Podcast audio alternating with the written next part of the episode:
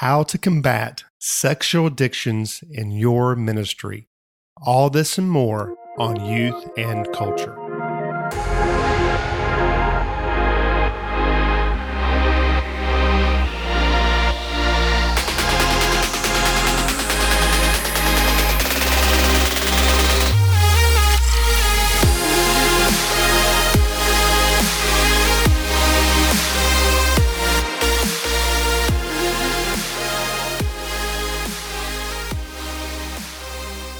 Hey guys, thank you for uh, tuning in and listening to the podcast today. Today's uh, interview is actually a very, very uh, exciting interview for me for the fact that uh, this is something that I'm extremely passionate about.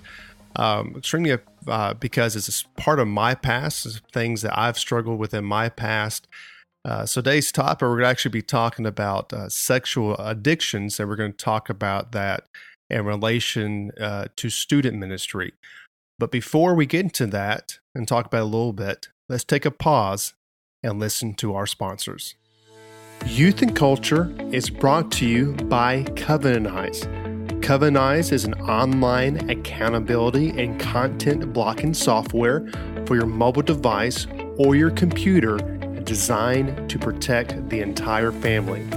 Today, with 90% of boys and 70% of girls being exposed to pornography online, and 56% of divorce cases listing porn use as a factor, it's more important than ever to protect your home. Click the link at the bottom of the show notes, sign up for Covenant Eyes, and start protecting your home today.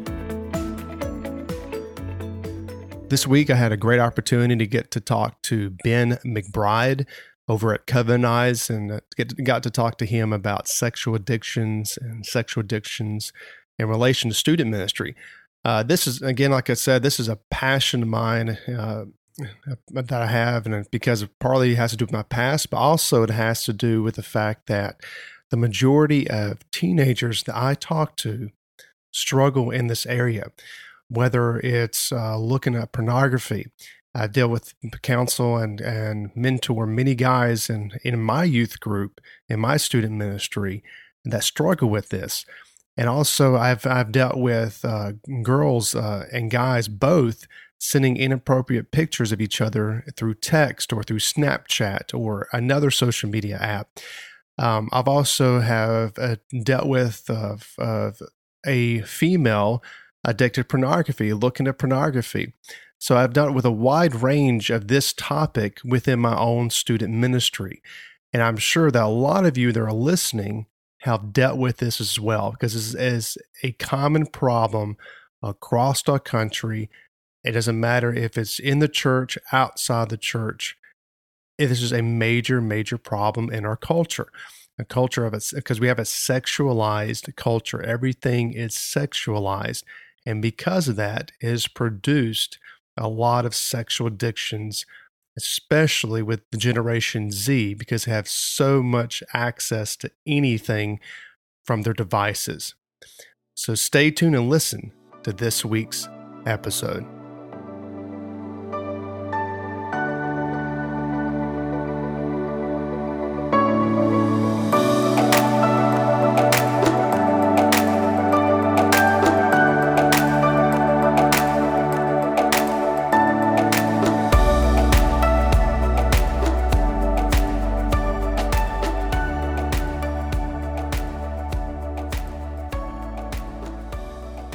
Guys, I'm super excited to be talking to Ben McBride. Uh, he is connected uh, to Eyes. He's actually a community coach there, and I won't uh, talk too much about what he does. I'll let him introduce himself.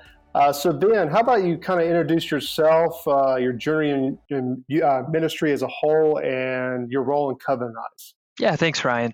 Uh, first of all, just thank you for reaching out to us and having me uh, be a part of your podcast. This is uh, exciting, and uh, exciting to be able to reach out to uh, to youth pastors, especially. Uh, my journey began with Covenant Eyes back in 2008. My wife and I had just gotten married. I had spent a year in youth ministry, and I decided I had enough of that for for the for that season of my life. And um, God still had His hand on me, and of course to you know, to continue connecting with youth and resourcing youth. Um, but yeah, I began. I married a Michigan girl so um, wound up in Michigan in 2008. Uh, gas was four and a quarter. We were living in the middle of uh, rural Michigan and having to drive quite a ways to uh, look for work. And so it was uh, a bit of a challenge, but uh, as Providence would have it, God uh, ordered my steps to Covenant Eyes. I began working in customer support it was really there that I began uh, really understanding the heart of the issue that uh, we deal with at Covenant Eyes. Many, uh, many parents uh, were, were calling in, expressing um, just the the uh, discouragement and and really just being overwhelmed by uh, what their kids were getting involved in. couple that with also a great need that began kind of really uh, ground swelling, if you will, from the church uh, community. Uh, we had a lot of pastors and church leaders that were calling in, and we and also that we've been working with uh, from uh, really the beginning of Covenant Eyes back in 2000. And the question was always this: We understand that we can uh, we can provide uh, filters and, uh, and and certain limitations to content, uh, but nothing really changes the heart. Um, yeah, and I, I, give the example when I was when I was three years old. I, I was playing in the backyard with my my neighbor. Uh, he was two at the time, and uh, my uh, our babysitter at the time, his his mom happened to turn her back on us, and we found a, a break in the fence and ended up going on a two mile journey, and uh, and so that that shows the fault with fences, and so filters unfortunately are quite a bit like fences, and so I was uh, really captivated by the idea of accountability, uh, explored accountability first when I was in college, and uh, to be able to work with Covenant Eyes and helping to promote accountability was a huge uh, blessing to me, especially at that time in my life. You know, it was really awesome about um, you know not many guys can uh, you know can have this to their credit, but I began using Covenant Eyes um, the a week before I got married. Uh, had never heard of Covenant Eyes before I started working at Covenant Eyes. So my wife and I got married uh, August 22nd, uh, 2008. I began working at Covenant Eyes actually August 1st of 2008. So I began. Uh, so they actually let me go on my on a honeymoon and you know let me get married and they were incredibly kind about that and uh, but covenant eyes has been a very generous very very gracious company to work for but what we tell people often is that we are a um, you know we you know we are a for-profit company uh, with the heart of a ministry and we have done a fantastic job, I would say, over the past you know, decade that I've been with Covenant Eyes uh, of continuing to cycle our resources back into the development of our software and our educational resources. And so um, I, I, have the privilege now, uh, you know, fast forward 10 years, my wife and I uh, planted a church three years ago. Um, it's been an absolute, uh, I, I, couldn't imagine doing this in any other field where I was maybe selling cars and trying to uh, pastor a church, but Covenant Eyes has also been very gracious and, uh, and demonstrated personally in my life their heart for the church and wanting to um, not, not just uh, resource their employees and, and, you know, and be a blessing to us, but also get behind us as we've uh, we've been able to plant a church here locally, and uh, and yeah, see see the Great Commission unfold. And so we've been uh, blessed to be at that for three years now.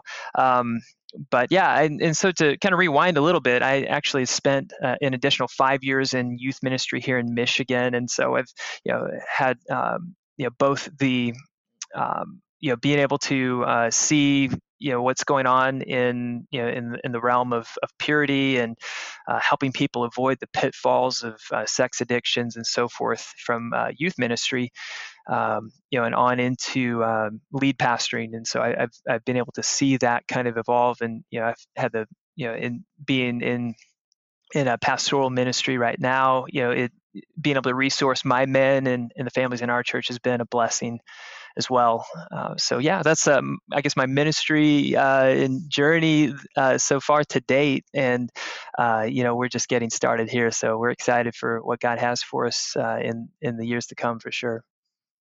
Yeah, absolutely. And, and guys, those of you who are listening, Ben's we've been we've been working together for uh, setting up uh, Covenants uh, here locally where I'm located at. I think we've been talking back and forth and working together for six months, or maybe a little longer than that. Yeah, we've uh, yeah, yeah, give or take a few. Um, I believe we we were first in contact back in 2017, and uh, yeah, so, yeah, the the gestation uh, and you know coming around to uh, you know, beginning to really address the issues, I think started back in uh, about six months ago. Uh, but yeah, Ryan, it's it's been a been a blessing walking with you through that and through some of your um, you know some of your strategies and, and, what you're hoping to accomplish there locally at Hyde Park. Um, you know, uh, you had uh, mentioned, you know, what what am I actually doing here at Covenant now? So I am a part of of a uh, a division of Covenant uh, that works with uh, with churches. We're called the Communities uh, Program Pro- Communities Project, and I'm a communities coach. And so I work with churches strategically to address um, plans and policies and implementation of Covenant Eyes on a local church level, uh, among staff, uh, among uh, ministry ch- throughout ministry channels. So if that be your men's ministry, youth ministry, uh, family ministries, small groups, and so forth, we've uh, we work with churches to identify those areas of need and, and address those uh, accordingly. And so we've been, uh, the Communities Project has been live for three years now, and we've uh, seen some really awesome, uh, awesome progress with churches that we're working with. Yeah, absolutely. I personally, I've been working with, I've been part of Covenant uh, I would say uh, pretty much almost in the onset of Covenant I had it when I was a teenager. Uh, so I've had it, I've been involved in Covenant probably for the last 15, 17 years uh, heavily involved. Covenant is very much uh, very much been a tool uh, in my life as well. So I'm very excited to see uh, where y'all are going uh, as a company and helping churches be involved in, in accountability and uh, kind of being a resource to pastors as a whole. Mm-hmm, absolutely. so one question I have for you is is being um, in the realm of sexual addictions is being proactive rather than reactive, more effective in fighting sexual addictions. Well, absolutely. You know, there's an Indian adage that goes, uh, a, a, ounce of prevention is worth a pound of cure. So if you can identify maybe some of those uh, inclinations and helping to you know shore up some of the um, you know you know if it be impulsive behaviors you know that that you know kind of veer off into that lane of uh, of you know your, your sexual activities, then Absolutely. And so it, it, can be a bit tricky identifying that. Um, and I, I, assume that you're speaking to, um, you know, speaking to youth right now.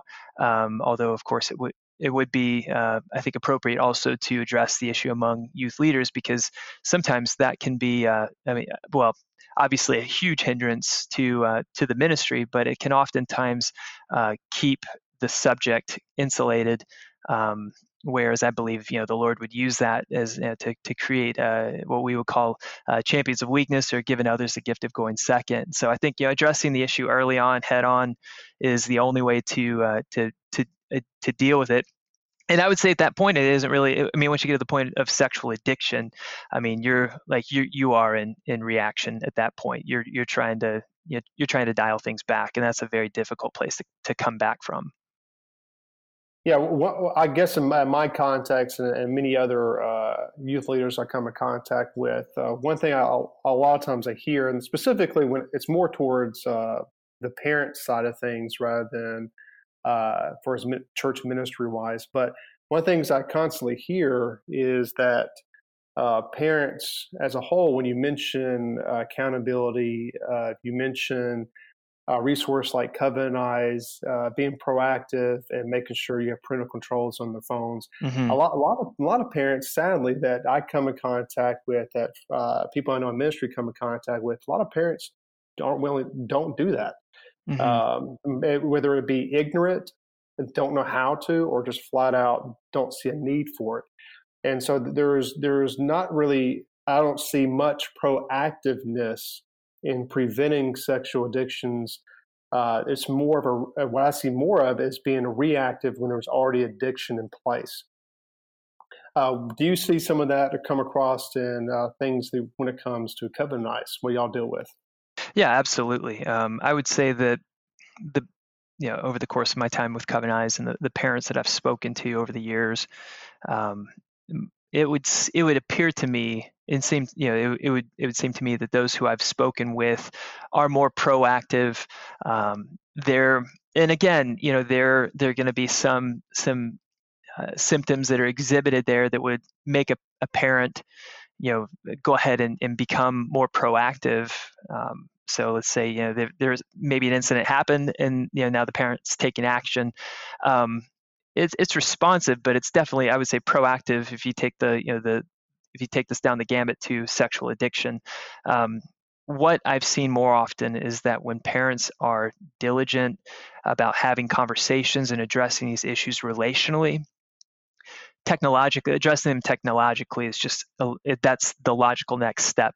So when a parent is is engaged you know in the space of their their child's life and you know really wanting to uh, know their child and you know and and have that relational um, you know strength and you know and you know um, uh, collateral, if you will, to be able to you know continue guiding them and, and helping them grow as humans.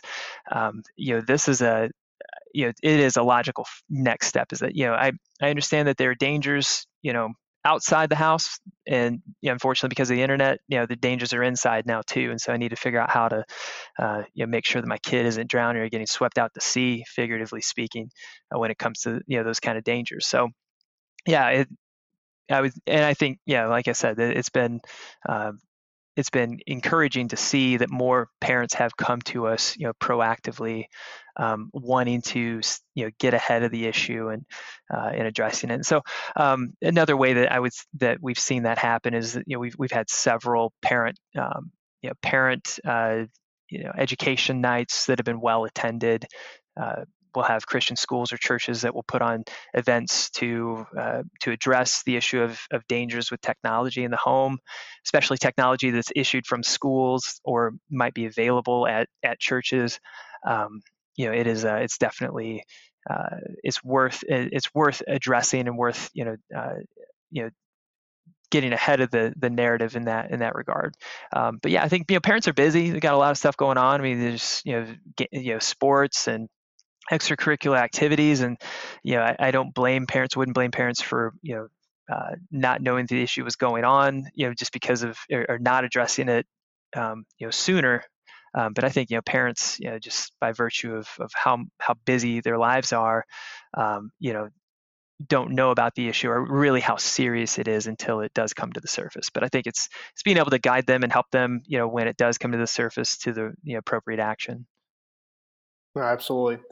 Uh, what are some? What do you think are some strategies that maybe uh, youth leaders uh, can implement in the ministries that kind of combat uh, pornography and sexual addictions, either partnering with parents? How, how do you? What kind of strategy do you think that we as youth, youth leaders can actually implement in our ministries that can help combat all this?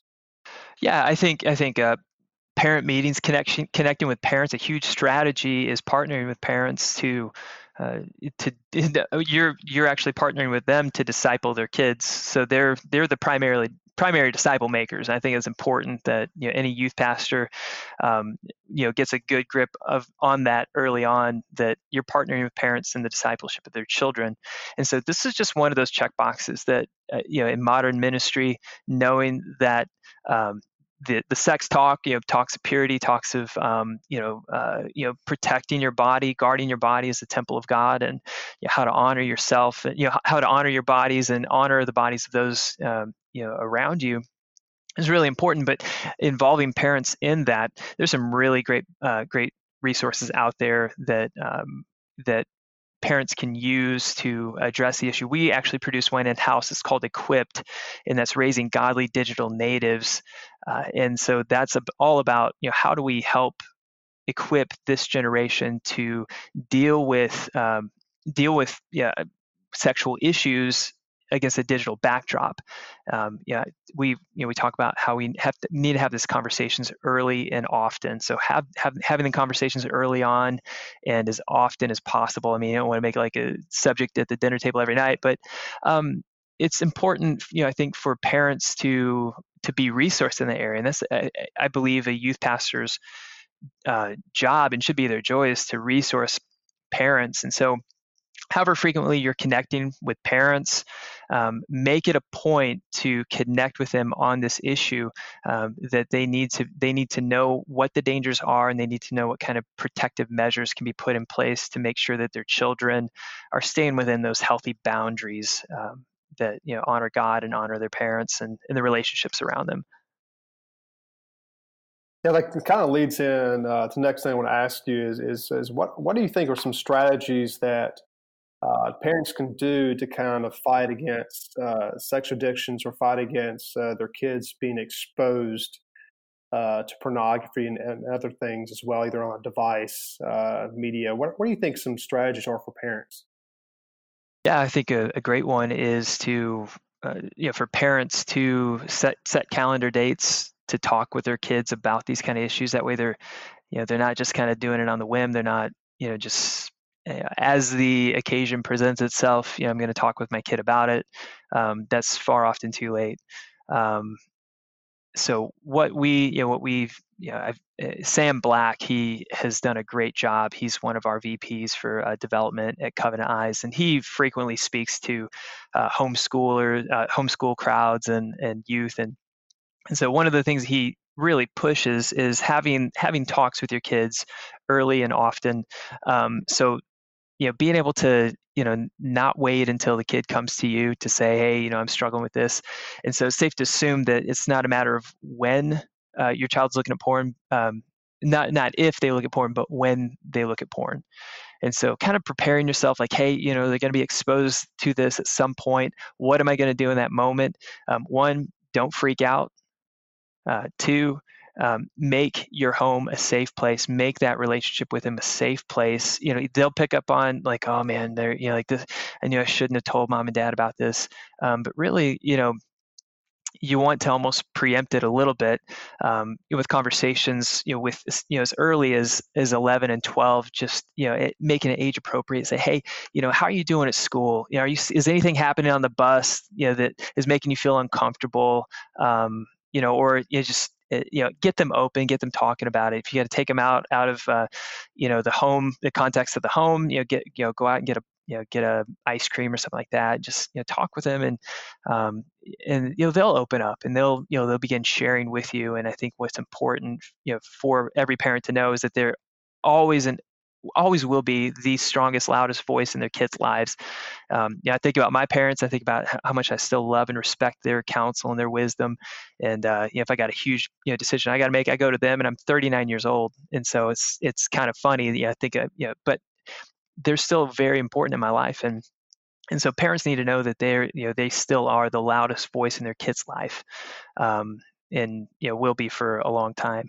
Um, so yeah, that if so, things that parents can do is just you know don't don't don't keep your head in the sand. You know, look around. You know, uh, it's uh, just because you you know you homeschooled your kid for you know uh, you know all through high school. You know, doesn't mean that they're not going to get into this and and if they don't know that they can come to you and talk about these issues you know that's that's going to put them down a road uh, that it's going to be very difficult to come back from yeah, w- uh, one thing going off of kind of what you said, because uh, you made a good point, because everything you're saying is, is, basically encouraging parents to be proactive. Um, don't wait, just being proactive in your kids' lives, investing, talking. Uh, one thing, one advice I do, and uh, again, my my whole entire past uh, is is in, is involved and dealt with sexual addictions. So one thing I, I tell, uh, make sure my parents understand is that when you give a kid a smartphone, uh, give them a smartphone, you're giving them access, free access uh, to information, uh, to whatever information they want. Uh, but some of that information can be bad. So if you give it to them with no uh, no restrictions, no parental controls whatsoever, you're almost in a sense give them a Rated X movie and saying here. Um, and so uh, one thing I encourage parents to do is is uh, to kind of gauge your kids' uh, maturity based off if they're really mature enough to handle a smartphone. Uh, my my advice, because I'm a, I'm a I'm a youth pastor. My advice is if you're Kid is in middle school, they're not mature enough for a smartphone. Yeah. Uh, the average middle schooler, I don't believe, is really mature enough to handle a smartphone. Um, even in high school, there's some, you got to, again, you have to gauge your your kid's spiritual maturity, uh, just overall maturity. Can they even handle in high school? But you have to gauge that as a parent mm-hmm. and have those conversations uh, with your kid. Like I've not me as a parent. Again, I have young kids. I have a seven year old and I have a four year old. Me and my wife have already talked, and we both agree that uh, we don't want our kids having a smartphone. Um, maybe when they can they can tell us they can show us they're mature enough uh, at a certain point in high school, but we've made that commitment. Uh, just because it's it's uh, so easy to go around printer controls, uh, mm-hmm. so easy to go around um, even even having something like covenant. If you if you really want to get around something, you can. And so that has to do with the maturity and the conversation, being proactive as a parent. Uh, but engage, I just engage where your kids are at and being proactive in that. Yeah, absolutely. That's a great point, Ryan. You know, one of the one of the um, I guess indicators you know, as your child's getting older too is what how are they how are they handling other responsibilities that you're giving to them are they demonstrating you know a, a high level of ownership when it comes to um, you know uh, guarding, you know, uh, uh, follow, you know, just being, um, you know, following following within the boundaries of of rules that you've set for them. Um, and I think a lot of times, you know, you you get the you, you'll get kickback, um, but at the end of the day, you know, you you still know that you're you know your kid is still in your corner and and so there so hopefully there's a, a sense of like of being able to gauge or you know graduated um, you know uh, processing of a child you know from you know uh, from elementary to middle school to junior high to high school and you can think in terms of you know are they how how old are they before they start realizing hey you know what if i i, I can begin working for a living i can begin um, you know I, I understand that my decisions have an impact on my family and my relationships and uh, this kind of goes with filtering too. So you know, as you think about fil- like putting filtering filters on your your child's internet use, it's kind of like training wheels for the internet for for a child. As they get older, you know, you want to you know take those training wheels off. Uh, accountability, I believe, is is for a lifetime, just because of how you know, pervasive technology is and how um, you know saturated uh, technology is with with opportunity to look at pornography um, uh, accountability should guide a child you know with that awareness that hey my decisions have a huge impact on on on my outcomes and so what they you know hopefully will begin to realize early on that as as they're walking in accountability and mom and dad are getting reports that, that are showing you know what's going on there with that activity um, they can be entrusted with more responsibility uh, or responsibility or that kind of that trust is is brought back in and say, you know what, son, daughter, you know, you've dem- you haven't been able to sh- you know, prove to us that you can one have a job, two have a car.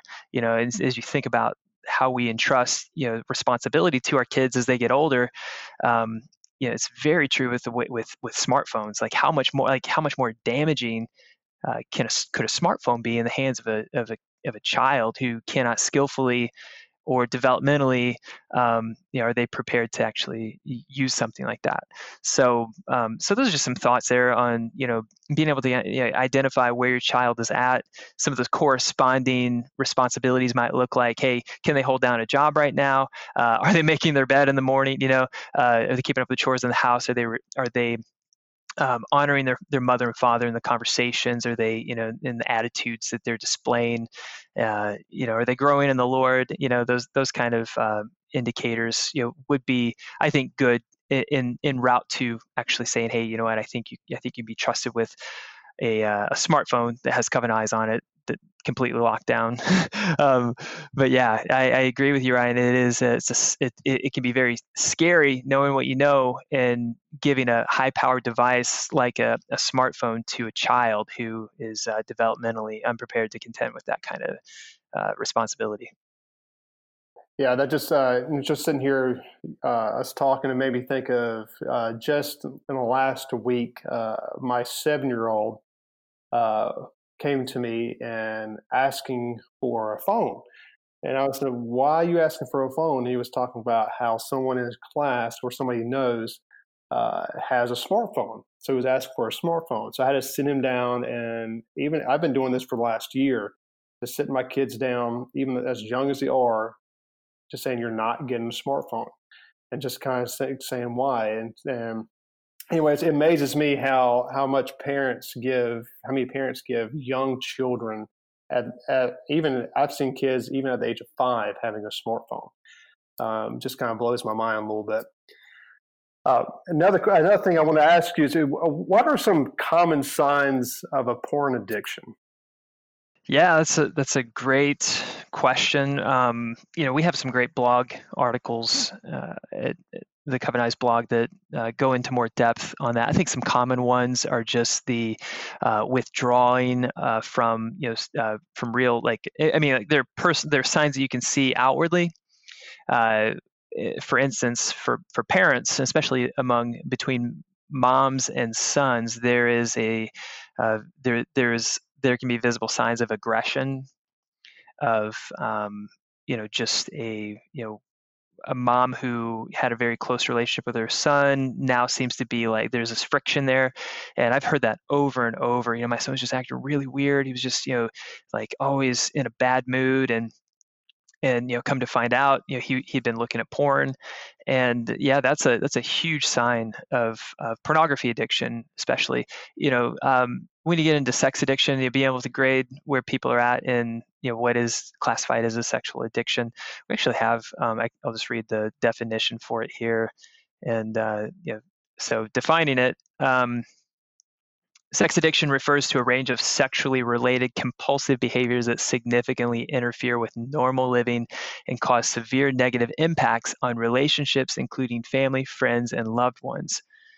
So that is a, a I mean, a pretty pretty good you know rule of thumb there. But what you're looking for is impact. You know, departing from you know departure from someone's normal behavior, uh, signs of um, you know fatigue and you know just you know kind of getting burned out and um, you know but i think also you know for somebody who's like you know try, trying to indi- you know trying to determine whether or not they're addicted sexually you know to uh, we'll just say pornography is that you know there are a few things that they go through here is one I, I cannot control or decrease my sexual thoughts and actions uh, the inability to um, uh, focus on normal everyday tasks because they're being bombarded by sexual thoughts.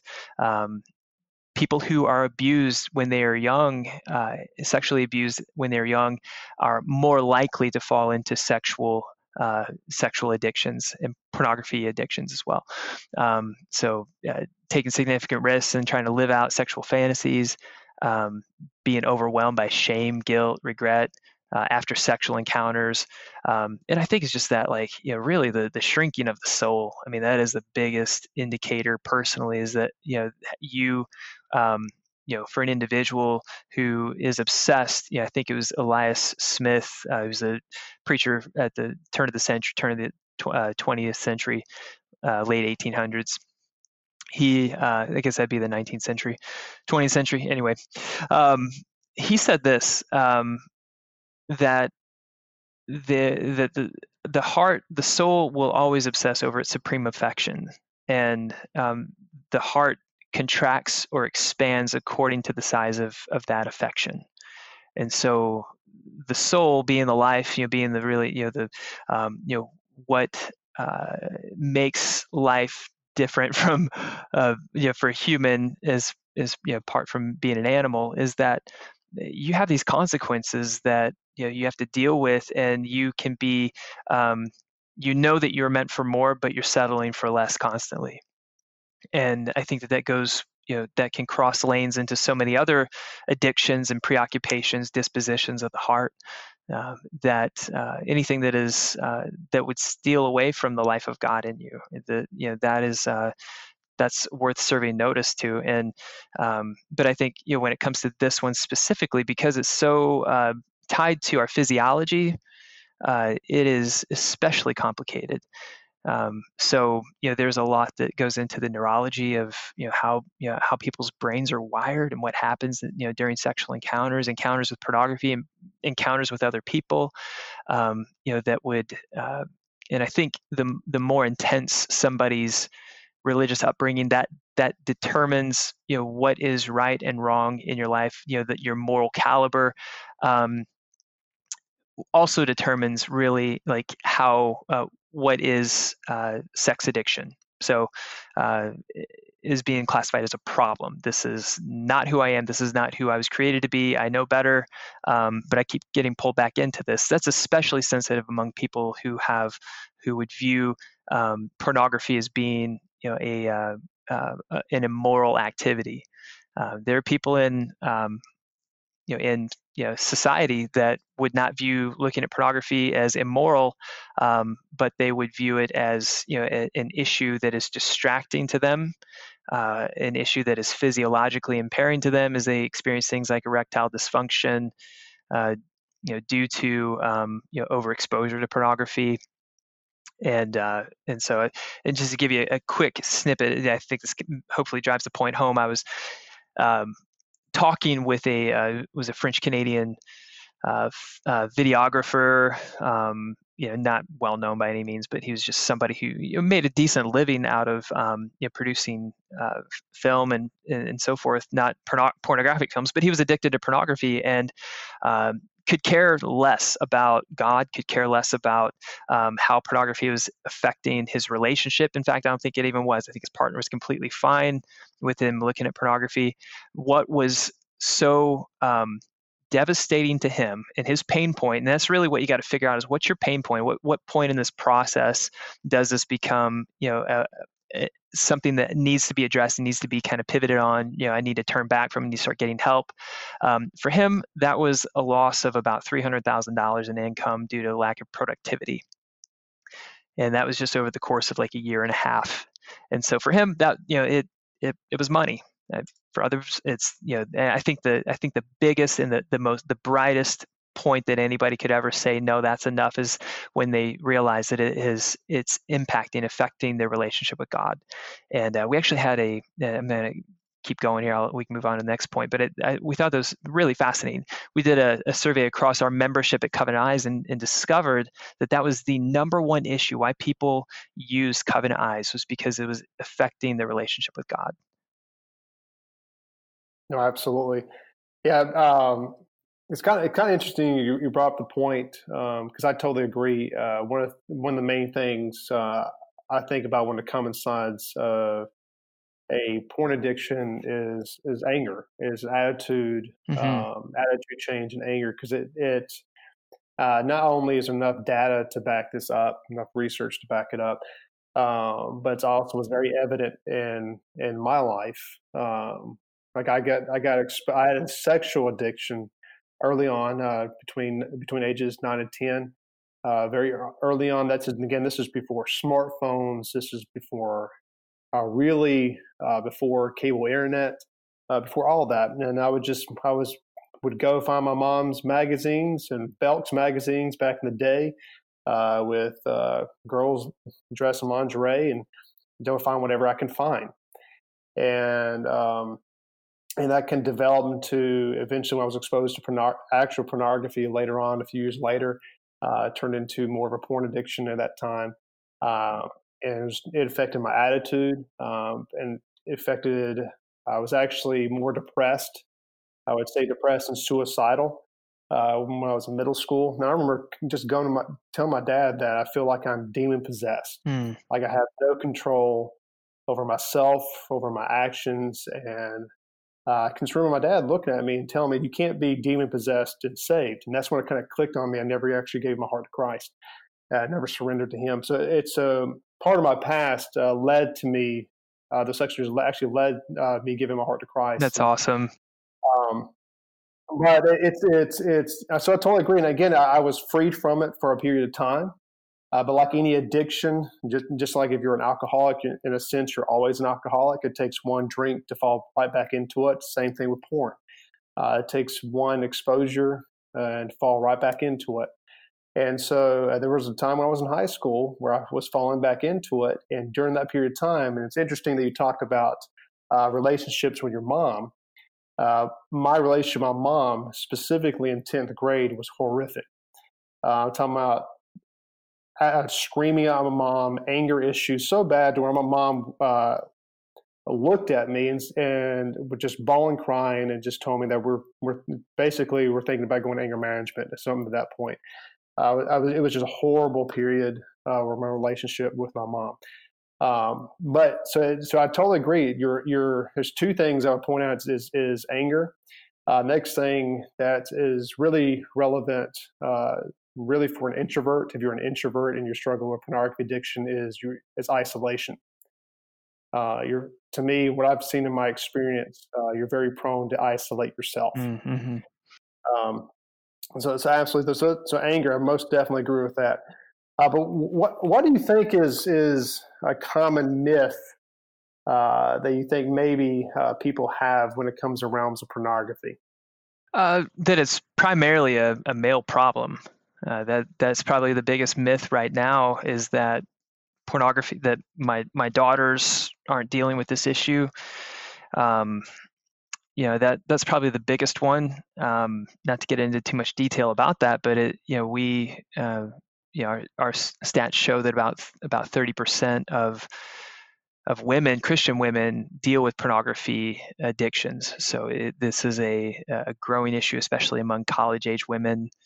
Um, we serve several uh, several women, um, you know, thousands uh, through Covenant Eyes, uh, who are you know dealing with this. At least know that this is an issue. I spoke with a uh, a young lady who oversaw campus ministry a couple years ago, and uh, you know we were just visiting with my wife and I, a friend in ministry, and uh, and she said, "Yeah, you wouldn't believe what a what a big problem pornography is among among women." And back then, I was like, "Yeah, right." Um, that was almost ten years ago, um, and so I know that the problem has grown even more. Um, so yeah, that's a big one. Is is uh, you know that it's not just a male issue. Another uh, another common myth too. I, I don't know if it's a myth or not, but um, you know the the that what you're doing as a as a young person does like won't impact your life down the road. Um, as you when you're young, you have very little that you're responsible for. However, you know those um, the involvement with pornography, what that does in the wiring of your brain, and you know, and the expectations it puts in you for uh, future sexual uh, expression with your spouse, um, or however you, you're you're trying you, you choose to uh, live that out, it will have devastating effects. Um, you know, f- you know, for instance, you know, the older you get, you have you know you have your um, you know when you're a child you obviously under you're you're taken care of by your parents you know everything's you know somewhat uh, automated when you're when you're young um, but as you get older you get into college and you, know, you meet your wife uh, your you know young professional life and you you've met your wife you know you have really between the ages of of you know uh, 0 to 26 when your brain is in its highest state of plasticity. It's uh, your prefrontal cortex is being uh, is being formed. Uh, that's what controls your higher order of thinking. Uh, it's what tells you um, uh, enough is enough. Uh, I've had too many. I've had too much. I've you know I need to I need to really think this through because if I do this, then you know it will produce this outcome. And so it's really what what guides your decisions in the context of consequences. So when you're young, you don't really have that much, like you don't understand what the consequences are. Now you take that down the road, you know, into your your 20s, 30s. So you have, um, you know, young couples who are trying to work out, you know, maybe some of the, um, you know, some of the, you know, maybe the young man, you know, the young man is trying to, you know, to you know, put to death, you know, the his desire for pornography, thinking that when he got married that it would all go away. And that's another huge myth, by the way, in route to where I'm going with this. Um, that if I get married, I'm not gonna I'm not gonna lust anymore. Um, you know, that is a huge, huge lie. Um, when you get into marriage, in fact, it's probably going to intensify even more because a lot of those fantasies are going to be you know dashed on the rocks because you're trying to live them out in in you know in a relationship that that is in covenant to God that he designed to operate a, another way that's not about pleasing yourself but about pleasing your wife and about laying your life down for her. And uh, in doing that you know you, you experience the grace of god that allows you know gives you a, a, a total faithful fruitful marriage um, you know sexually relation you know uh, intimately um, all those things come into play but pornography will undermine that and sexual addictions you know th- those things will carry into marriage if they're not dealt with early on if you're not honest about it before even getting into marriage. Um, you know you keep going down the road there you begin having kids and you know those issues are not taken care of. Well you just brought another you brought more humans into the equation that will most likely repeat the cycle that you're already presenting to them. That pattern is something that will be presented to your, your children eventually if it's not dealt with um, if it continues to intensify you're going to be dealing with uh, employment issues in the ministry um, that gets teased out exponentially because not only are you dealing with everything we've already mentioned here, but you're dealing with a public life now that uh, happens to be your livelihood. It happens to be um, your your fellowship, your your your church family, um, and it and it happens, and it will also teeter on your faith. Um, and so these kind, you know, those, um, you know, kind of maxims, if you will, are uh, will be impacted directly if pornography is not addressed early on. And so that's you know kind of teased out and I think intensified for people who are in the ministry uh, because if it isn't dealt, and you can you'd resonate with this, Ryan. I know um, if it's not dealt with early on, wow, it will have catastrophic results in in terms of you know your livelihood, your ministry, your community, um, you know, and your church, yeah, your church family. Um, but I mean, most importantly, I think your your own family and in the that first circle that God's really given you to to steward. Yeah, I kind of want to go off uh, something you said. It's a very good point um, that I absolutely agree. It's just is we some most people think that women do not struggle with pornography um, in our culture, and, the, the, it's absolutely not true. Even uh, last year I had an opportunity to speak at a camp, and uh, as I was speaking at that camp, I had a, a small group leader uh, uh, come up to me and was talking about someone, a girl, a young girl in her small group who was addicted to pornography, and just asking me advice. What do I do with this situation? And um, it was kind of to me, it was the first experience I've ever come across with a female being addicted to pornography. Uh, but it's it's absolutely when you look at statistics research, it's almost getting close to being even, uh, closer and closer, inching closer closer when it comes to uh, male and female struggling uh, with pornography. Uh, one thing that you said that I absolutely agree with, and I have just briefly hit on, is having a belief that pornography will go away when you get married is just a total lie. it, if anything, like you said, it gets worse um, because Satan's trying to do whatever he can to completely destroy your marriage. Yeah, absolutely. Uh, and that, that, kind of brings me. Uh, I just want to briefly talk about this, and, and, and those of you listening may may think I'm crazy and I go overboard, uh, but that's that's okay. Um, but what I have to do, what I do personally for me, is I do not want any freedom whatsoever in this area of my life. Um, that's the reason when you when you look, I have a smartphone, uh, but my smartphone, of course, is, has Covenant Eyes for accountability. Uh, my wife, my report sent to my wife. She knows everything that I'm everywhere I'm on my phone. Same thing with my any device I have, my computer, and all that. On top of that, all my phones has parental controls. All my devices have parental controls. I don't know the password. Um, I, I can't I can't get on Safari. The only thing I can use is Covenant Eyes web browser. Uh, and uh, also, uh, I can download apps. I can't delete apps. And that's, I do all that because I don't want freedom. I want my wife to be able to look and see what everything I'm doing, uh, see everything I download, because uh, I don't want freedom in that area. Because here's here's how my philosophy: to not have freedom in this area in reality gives me freedom. Mm-hmm. That's good. I don't have I don't have to sit here and worry and be concerned about and about constantly about my thought life and about uh, being ex- randomly being exposed to something uh, on my phone or on the internet. Uh, I don't have to worry about that because I don't have the freedom to look at stuff whenever I want to. Um, so it's, it's a, again, it may sound extreme to some of those who are listening, uh, but to, again, to me, what what's important to me is my relationship with God, ultimately, and my relationship with my wife and my family. So by not having freedom, it's going to give me freedom in the long run. Yeah, yeah, absolutely. Um, one, one last question I'm going to ask you is is what what is one piece of advice that you can give uh, youth leaders uh, in relation to combating or uh, help helping fight uh, uh, this this sexuality in general, being their kids being exposed to sexual addictions, pornography. What's some advice you can give youth leaders? I, I don't know how to put this. I'll just give you my own story. Back when I was a youth leader, youth pastor, um, I had to wait till an acquire the fire event before uh, I found out that you know some of my key leaders, key you know student leaders were uh, involved in pornography, and I was just uh, you know to me that was very. Um, I just felt like you know I work for this amazing company, I should know better, um, but get the conversation started.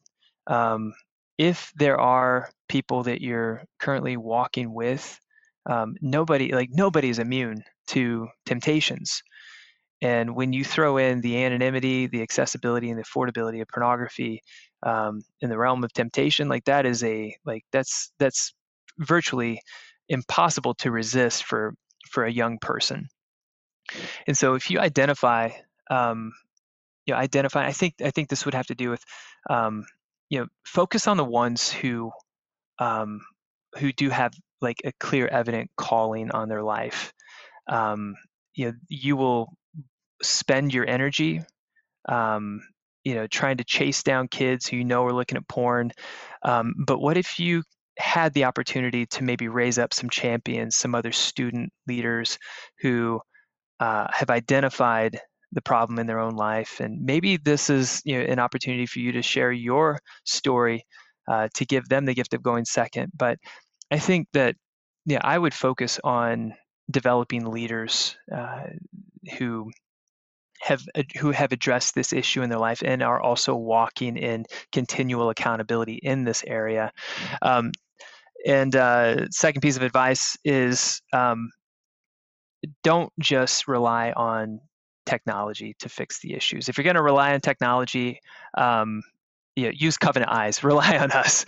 Um, it is uh, our screen accountability is fantastic in what it is able to uh, to do in identifying pornography.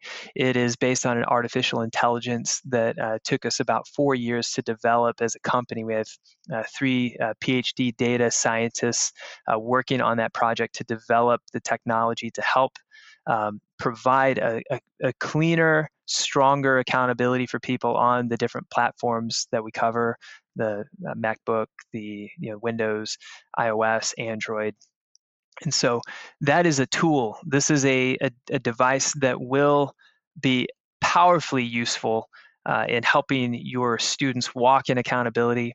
I would recommend uh, connecting with their parents to use Covenant Eyes in the home as a uh, family discipleship tool. We have uh, we have plan our plan one plan one price is fifteen ninety nine a month and it covers the entire home um, with the permission of parents students uh, student ministries can use the same plan to uh, to provide protection for student leaders and for people who who need help in that area.